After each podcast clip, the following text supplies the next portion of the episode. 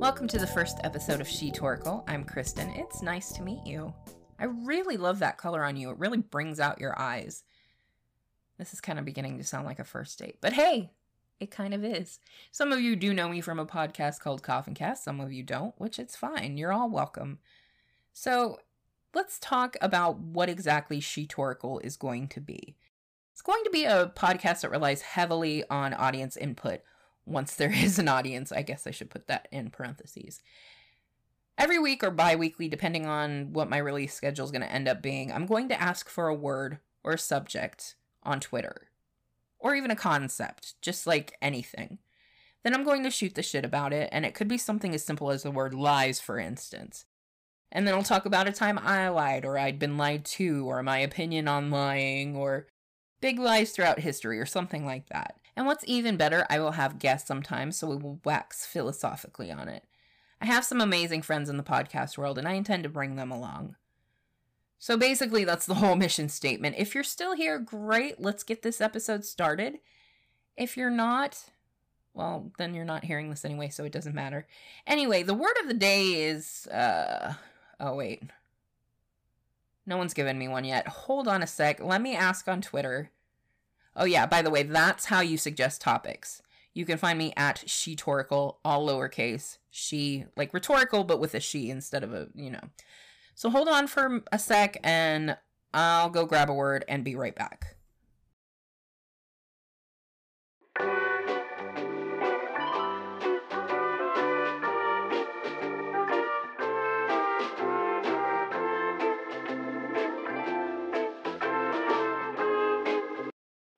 Thank you for listening to Shetorical. Someone will be with you shortly. Thank you for your patience.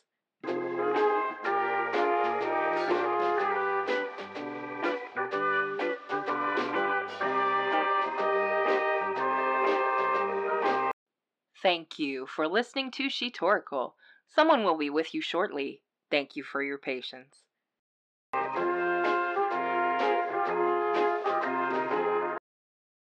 Thanks so much for your patience. Okay, so today's subject, we got it right here. Hold on. All right. Today's subject is from Dan at Assorted Goods PC. He's a fellow podcaster and a good friend, so definitely check him out. And in case you didn't know what his podcast was called, it's Assorted Goods. Duh. Dan also has a fantastic NPR voice, so you know you need to listen. Anyway, today Dan suggested good slash bad. Well, fuck. I guess we're getting in deep right away. Let's let's let's get this party started, shall we? So I'm gonna start this like an essay that my ninth grade teacher probably would have given me an F over. What is bad? What is good? Let's look up these definitions together on trusty old Google. It's it's Google time. All right. So, we're going to type in See, I'm I'm literally doing this on the fly. See, no scripts. Google.com. Hear me typing? That's that's me typing. And then we're gonna type in good. So you know on Google, when you type in something like just a word, it'll come up with the definition first. And it's from just to give you an idea and to give credit where credit is due. This is from the Oxford Languages. So There are so many definitions, but we'll, we'll go through a few. Um, as an adjective, good is to be desired or approved of, i.e., a good quality of life. Um, expressing approval, the play had good reviews. Or two, having the qualities required for a particular role. The schools here are good. That seems kind of weird. All right, and then kind of scrolling down, possessing or displaying moral virtue. I've met many good people who've made me feel ashamed of my own shortcomings as the example. All right, showing kindness, obedient to rules or conventions. Uh, let's see, giving pleasure, enjoyable or satisfying, sexy. Um, thorough, which I guess could also be sexy. I don't know. So, as a noun, it can be that which is morally right or righteous, a mysterious battle of good and evil, which is what we're talking about today or two, benefit or advantage to someone or something. he convinces his father to use his genius for the good of mankind. So that's good. Let's let's look at bad. Now, here here we're typing again. Bad. I bet that's more Oh, it brings up Michael Jackson's bad first. So maybe we need to put in bad definition. Definition of bad. So it's basically the opposite. Again, according to the Oxford Languages, everything here is just opposite of the good stuff. Um, poor quality, low standard, not such as to be hoped for or desired, unfavorable, adverse, failing to conform to the standards of moral virtue or acceptable conduct, regretful or guilty or ashamed, worthless, not valid. Damn, that's harsh. Okay. So, literally, the definitions of the two are opposites. So, that's that's great. that tells us a lot. So when you Google, like I said, also when you Google good versus bad, it's really weird. So it pops up with this whole slew of YouTube videos under a channel called 123 Go, and it's good girl versus bad girl. It seems to be in some kind of school setting and it seems like it's geared towards kids but then there's one video that's soft versus firm so i don't know but we're just we're we're gonna leave that alone okay? We're just gonna push that away. Moving on. While good and bad are subjective terms is there anything that is universally good or universally bad? Okay let's start with universally good. So what is universally good? Babies? Getting paid is universally good right being with friends, puppies and kittens, hobbies, love. But then again, let's look back on these things. Babies. Okay, babies can be good for people that want them. Babies can be bad for, say, a rape victim or a teenager that's not ready or a young person that's not ready to have a baby. So that's that's one spin. Uh, what else? Getting paid. What are you getting paid for? Did you like do a hit out on somebody? You know, I guess that's that's kind of a bad thing. Uh, being with your friends, unless your friends are really mean to you and abusive towards you, then I guess they're not really your friends anyway. I mean, can puppies and kittens be bad? Let's think about this for a second. I don't think they can. Um, hobbies, unless your hobby is killing people or beating up people. I mean, if it's consensual beating up like boxing or wrestling or something, I guess that's okay. Let's look at the universally bad because this is getting confusing. So, murder can be bad, death, anger, uh, war is bad. Okay, so murder. What if the person was abusive and their spouse had to murder them in self-defense? I is is it bad then? I, I don't know. I'm I'm not going there um, is death bad. If somebody's in pain, in pain as in like, you know, they have a terminal illness and it's slowly killing them, and death would be a release for them. Um, anger, being angry at things that are bad. See, this is getting confusing. Thanks, Dan, for for this subject. I really appreciate it. War for a good reason can be good. That's why this topic is so hard. It's like most of these things can be good or bad on the surface, but depending on the situation, they can have a positive or negative spin. So, like I said, thanks, Dan. You picked a real easy one to start with. So, no one is all good and all bad, but it's easier to put people into those categories like good slash bad. So, Hitler, bad. Gandhi, good. Mother Teresa, good. Charles Manson bad. What if I told you that Gandhi slept with naked young girls, including family members, to test his virtue? If you don't believe me, Google it. That's not good. Does that discount all the good stuff he did? I mean, that's not really for me to say. It's kind of a thin line that I'm not going to cross on my first episode. I'll be happy to be canceled later. So now let's talk about Mother Teresa. You may be saying to yourself, what the hell did she do? What she's a saint. She didn't do anything.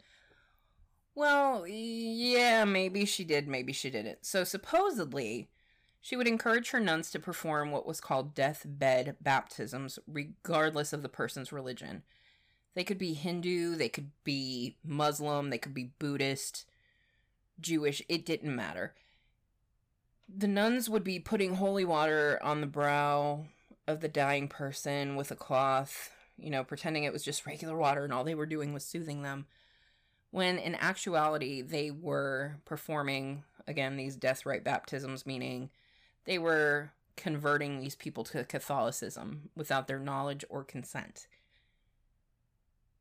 Now, depending, you know, on how you look at religion, that may be a minor offense.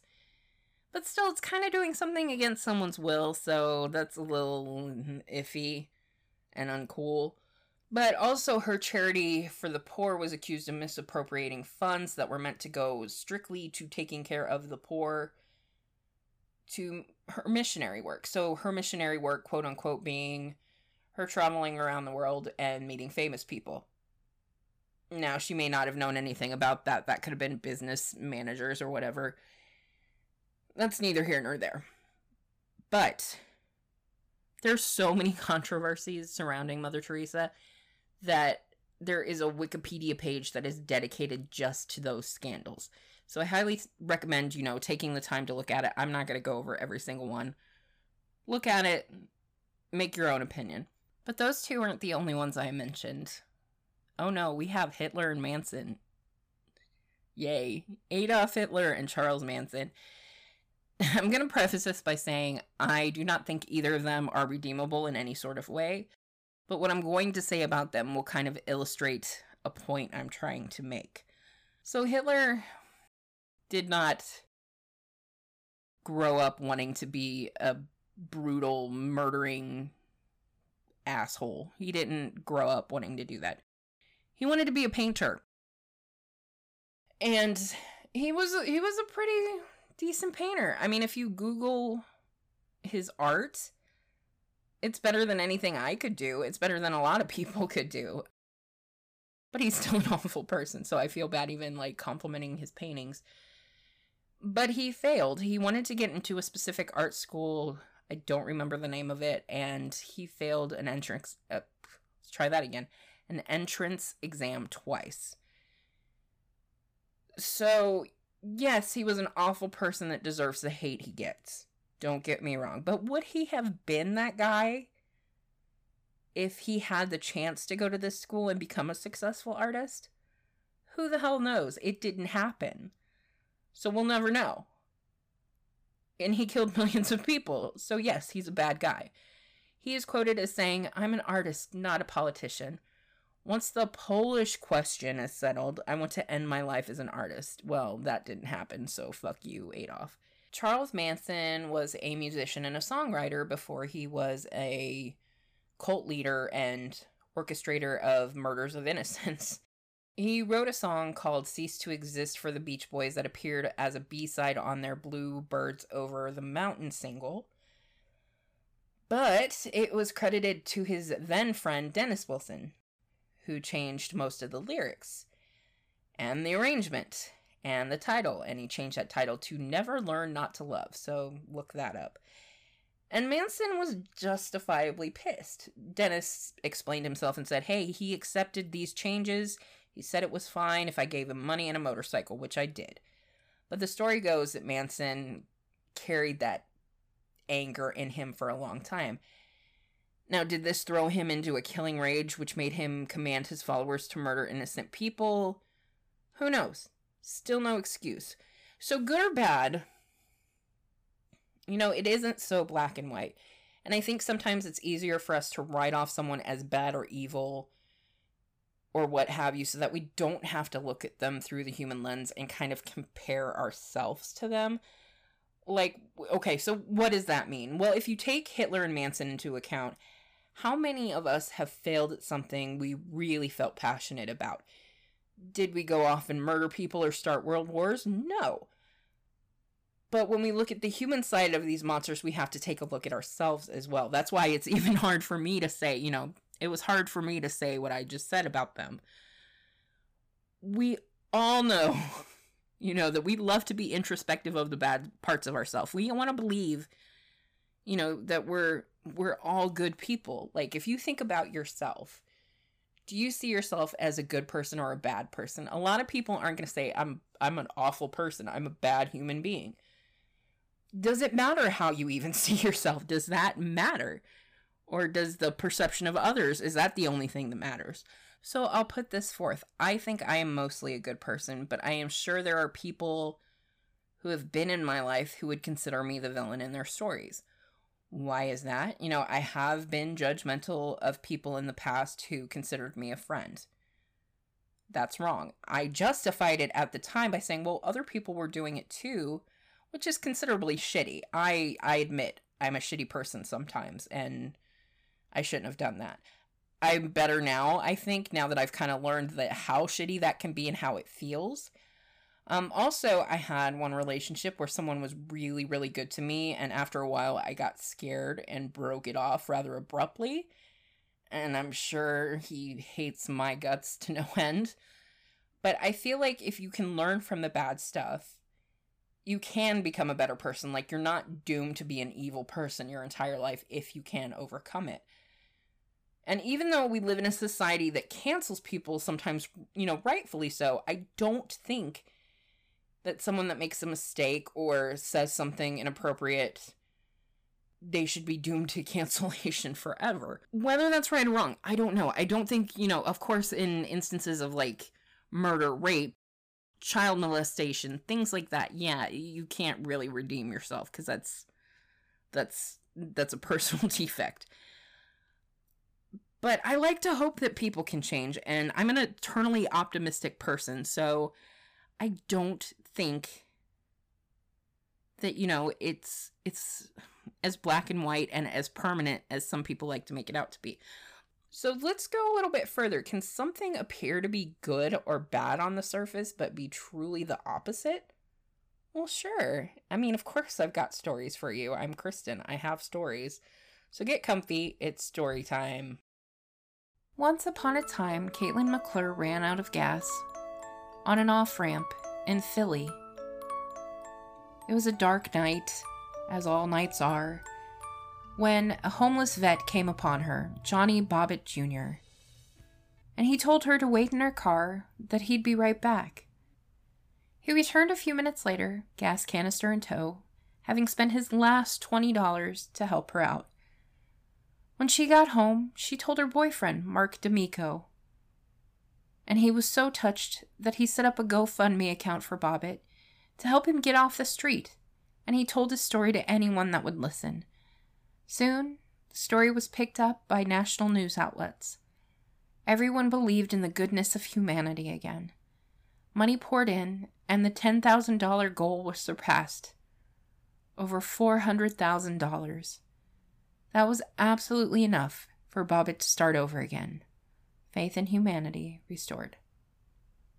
Except it didn't happen. D'Amico came up with a plan to make easy money and enlisted McClure and Bobbitt to make it happen.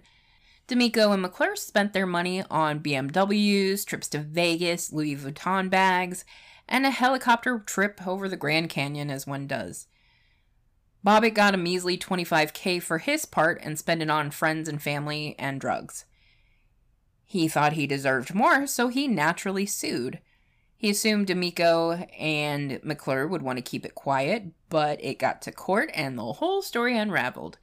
D'Amico and McClure were brought up on federal charges and are spending five years in jail. And they must pay back the money. Bobbitt was sent to a drug treatment center, and if he doesn't comply, he can be sentenced to five years as well. So sometimes what sounds good, in fact, can be bad, to put it simply. But wait, I have another story for you a sad story, a tale of murder. Bad, bad murder. Skidmore, Missouri. Population of less than 300. Closest big city is St. Joseph, Missouri, if that counts as a big city, really. June 10th, 1981. Ken Rex McElroy was just enjoying a beer after a long day at the D&G Tavern with his loving wife, Trenna. Trenna went to the truck and Ken bought a six pack so they could enjoy the six pack alone at home, and he returned to the truck. When he got there, he was shot, two bullets striking, and the father of 10, possibly 15, was dead. His wife was able to identify the killer, but the killer was never charged. Sad story, isn't it? Hang on a sec, let's go back. So, Ken Rex McElroy was known as the town bully. Now, we typically don't deal with bullies by murdering them and we let the law take care of them, right? Let's back it up again. Let's read off the charges that good old Ken managed to escape over the years child molestation, statutory rape, assault, arson, animal cruelty, hog and cattle rustling, and burglary. In total, 21 indictments, and he beat every single one. This man wasn't a bully to Skidmore, he was a domestic terrorist to everyone there.